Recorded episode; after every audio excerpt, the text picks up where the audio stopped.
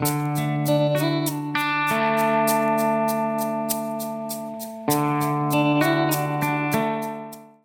back to the 7B podcast. I'm Dylan Green, the sports editor here at the Bonner County Daily Bee in Sandpoint.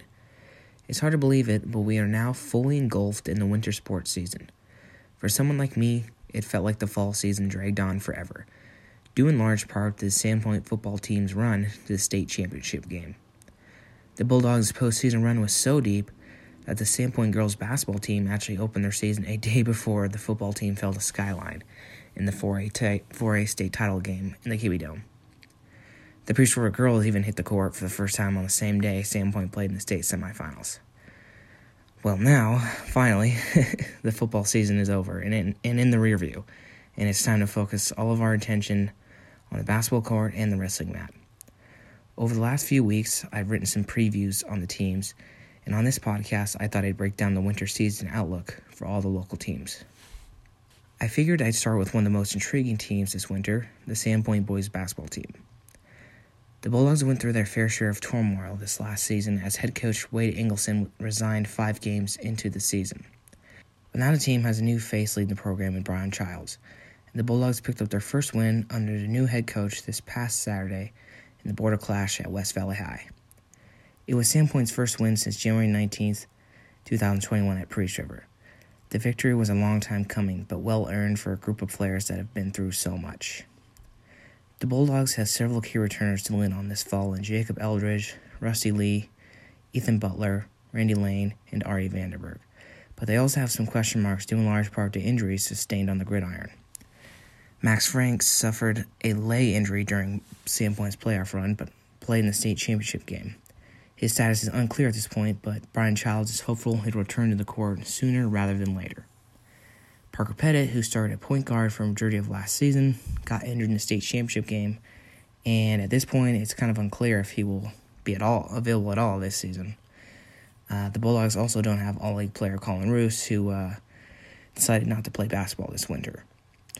Fortunately, Brian Childs brought his youngest son, Parker Childs, with him to Sandpoint, and the sophomore played on the Lake City junior varsity team last season and will give the Bulldogs a much needed scoring punch. Sandpoint was 4 and 16 last season, but this group is determined to change that the culture of the program um, and end the five year winless streak in 4A in Empire League play. And they actually have a chance to do it. Moscow will be strong again. Will be strong again, and uh, defending champs Lakeland will will be tough to dethrone. But they also lost some high flying pieces, and uh, the Bulldogs will look to take advantage of that. There'll be some growing pains under new regime, but Sandpoint is excited about the fresh start. The Priest boys basketball team also has a new head coach in Jaden Barrett. Jaden takes over after serving as volunteer coach on last year's team that ended a decade-long state drought. Barrett, a 2011 Priest grad, was a key player on the 2010 team that brought home the program's only state title and has a great squad returning this fall. Intermount League MVP Trent Krieger is back, along with point guard Travis Matthews and Jaden's younger brother Blake Barrett, who transferred to Priest River last year from Newport High in Washington. The Spartans lost the Norris brothers, Dylan and Jordan, over the offseason.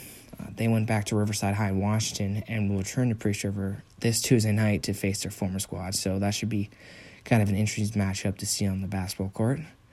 But uh, the Spartans did gain Tyler and Zach Ingleson, the sons of former Sandpoint coach Wayne Ingleson, and also a returning big man Jace Young. With the experience and talent coming back, James said anything short of another league title and district title would be disappointing, and the Spartans are well equipped to repeat in both categories amidst a rugged IML. And the girl on the girls' side, Priest River uh, is still young and will need contributions from everyone on the court to compete with heavyweights Timberlake, Kellogg, and Bonners Ferry this winter. Lily Freitas has already been a menace on both ends of the court for the Spartans this season, just like last year, and she will need to continue to be if the Spartans want to have any chance of competing in the formidable IML. Samantha Pound has also shown plenty of promise at point guard and will be vital in the team's success on and off the court with her leadership. The Sandpoint girls basketball team also boasts plenty of youth, but that youth has plenty of state experience. The Bulldogs lost four of their five starters that took the court from their team last year at state, but they got back talented safety guard Kelsey Cessna, who tore her ACL just a few games into last season. They also have six other returners with state experience Sophia Platy, Destiny Lyons, True Tomko, Daly Driggs, Anna Reinick, and Aaliyah Strock. So far through four games this season, the Bulldogs are 2 and 2. They entered this year with plenty of question marks about scoring, and so far those remain. But their defense has returned to its usual stellar form in recent weeks.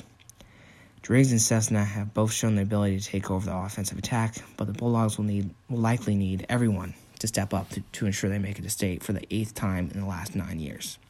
Clark Fork girls basketball came up just three points short of a state berth last season, and everyone from that squad is back this winter, putting them in prime position to end a decade long state drought.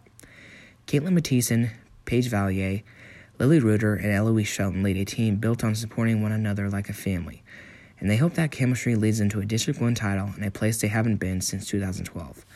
The Lady Cats opened their season last Wednesday with three games in three days. Quite the start to a season, but not the friendliest, that's for sure. The Lady Cats didn't fare too well either, going winless in all three, but they faced some stiff competition that will hopefully make them stronger as the season goes on. The Clark Fork boys basketball team had a once in a lifetime season last year.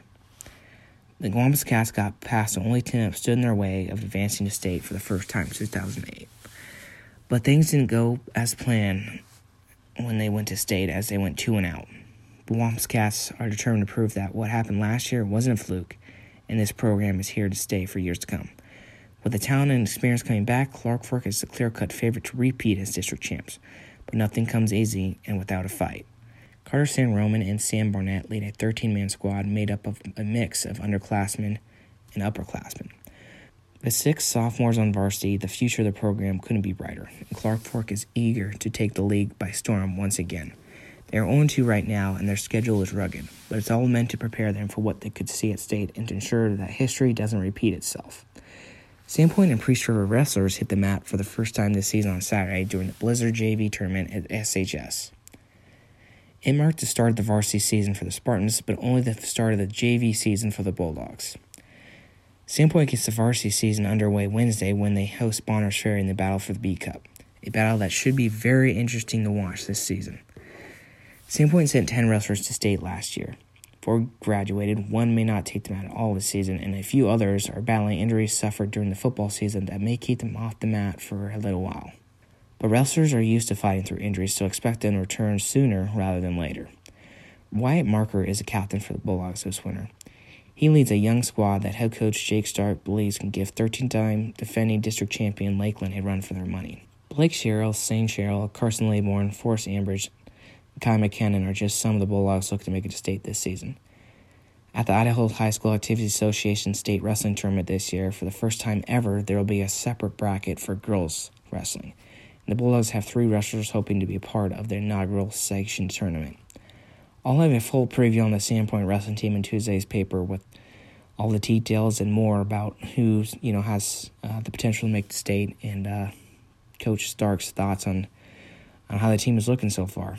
And uh, the Spartans also have some girls that will be looking to make it to the state tourney as well, along with four boys that made it to state last year in Hayden Sorville, Aiden Trumbly, Keith Poyer, and Bradley Bennett. Priest River was young last year, but they gained plenty of experience that they hope will lead to even greater results this winter. It should be an interesting winter season for local teams, and I certainly look forward to writing about how it all plays out. Thanks for tuning in, and tune in next week for the next episode of the 7B podcast.